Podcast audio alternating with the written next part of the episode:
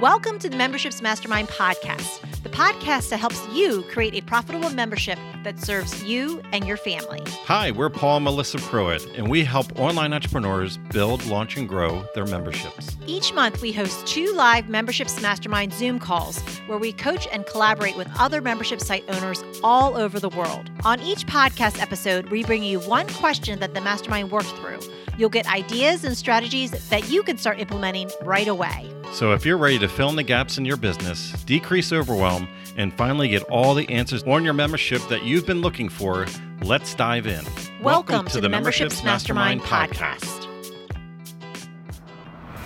Sarah has some Facebook questions. Hi. I was so proud of myself. I put a pixel, yay, onto my landing page and I ran an ad. And now I've really confused myself. So I've got some stats here. So, what I've done, I've done an ad which takes people to my landing page. On my landing page, it gives people there's two things there's enter their name and their email address, and then there's click to join the challenge Facebook group. So, there's the two things on there. Now, when I wrote the copy for my ad and I had the link at the bottom of it, I copied and pasted that from a Facebook post, which I'd put on my business page. And I shared that post around on Facebook as well.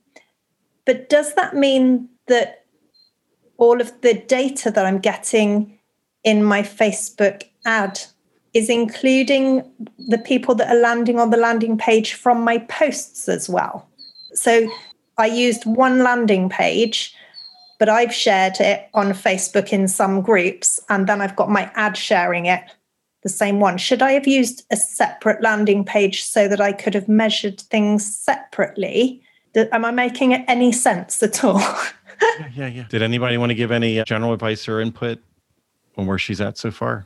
You know, I geek out on Facebook ads, so um, there's a lot of things there and i'm just for you know us moving around the room i'm just going to give you a couple things to, to think about very specifically. First make sure you get open the chrome browser and have the facebook pixel helper extension. Yeah. any of us can download that and just test your page that you're landing people on to make sure because that that chrome extension will show you if the pixel is firing on your website.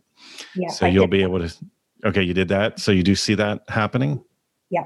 Okay, great.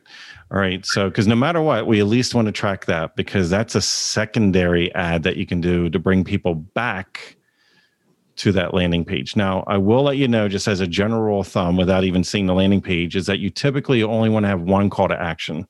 Yeah. So, for you to have an opt in and also to have a link to a Facebook group, you're giving people two decision points. They might not do either, and or they're most likely not going to do both. So what I would recommend is to, to think through what exactly you want the action that you want them to take so they follow through on that specific action.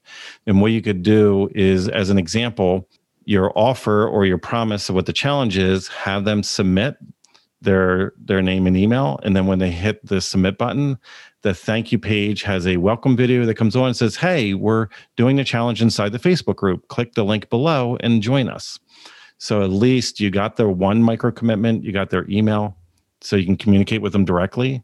But also after they did that, you're then just giving them one next step, and that's actually then to go into the Facebook group. So that way they have like a sidewalk versus a, a two lane highway. They don't have to make a decision which lane to be in. You're just taking them down one specific path. Now, more advanced in the future, yes, the things that you do organically, you could send to a separate landing page if you want to do tracking just to see how your ads are really doing versus how your organic traffic is doing. That would kind of be like a stage two type type thing. That way you can really truly dial in like how effective uh, that is. What I will tell you is no matter what, where the gold typically is though, is doing a second ad, retargeting people that went to that landing page, but then did not end up on the thank you page. So the included audience are people that is what this is what why you have the pixel on there, because that script will fire off and it'll send a signal back to Facebook, letting know who this person is and what page that they're on. But what you want to do is because let's say you have a 50 50, let's say you have 50% conversion, which would be incredible. That still means the other half of the people did not opt in. So you could get them and bring them back to your page by having a, a secondary ad that is not going to the earth. It's just going to the people that landed on that landing page but did not go to the thank you page. It's a very small audience. You probably only have to put a couple dollars a day on it. Make it a reach ad because that way it'll then go to everybody in that audience just so they see the ad to potentially come back. Because not all of us, when we think about it, our own habits, not all of us are in the perfect opportune time to be putting in an email address and you know you're at that stoplight and you shouldn't be looking at your phone.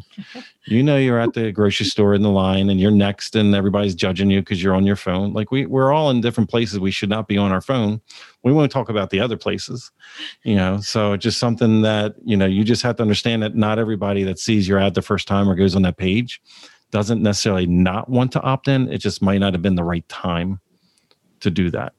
Otherwise, as far as detail to get like better ratios and conversions for you, there's so much inside of like the ad copy. What's the hook? What's the headline?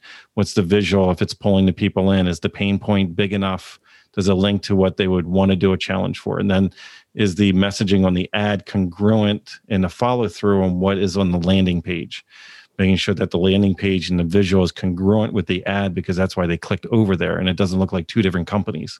Like there's so many little details that are in all of that. So s- slowly over these calls or in between, you know, be able to guide you a little bit. But hopefully that those those suggestions guide you for the next step.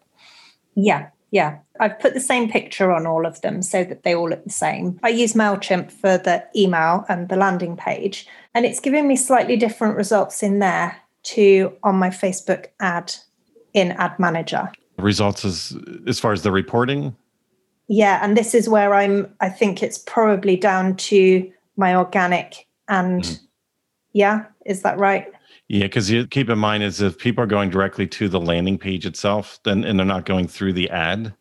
I'm not sure about Mailchimp's landing page software. I know they created the past year and a half, two years, but if it has stats on it, metrics on it, and it's just showing every single time somebody lands on that page itself but that could have been from any source at all. There are some more advanced ways that you can do tracking. I, I just don't want to confuse everybody on the on the call right now.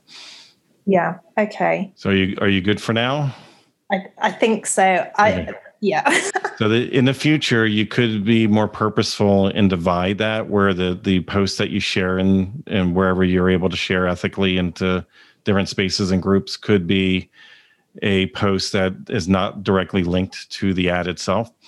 If this post was on your physical business page and that post was shared specifically in groups, that secondary retargeting ad that you do, you could also do a custom audience on people that have recently engaged on your page, like for instance, in the last couple days and what that will do is it'll also include those people that looked and read that post, clicked see more, maybe liked it inside of a group, engaged with it, things of that nature. And you can retarget because there's technically it's the post is actually on your page. Yeah. If it's shared into a group. So hopefully yeah. those that helps. Okay, brilliant. Thank you. If you enjoyed this podcast, then join us on our free live Zoom calls twice a month. You'll get to ask your membership questions and hang out with awesome membership owner peeps. Just sign up to be notified at membershipsmastermind.com.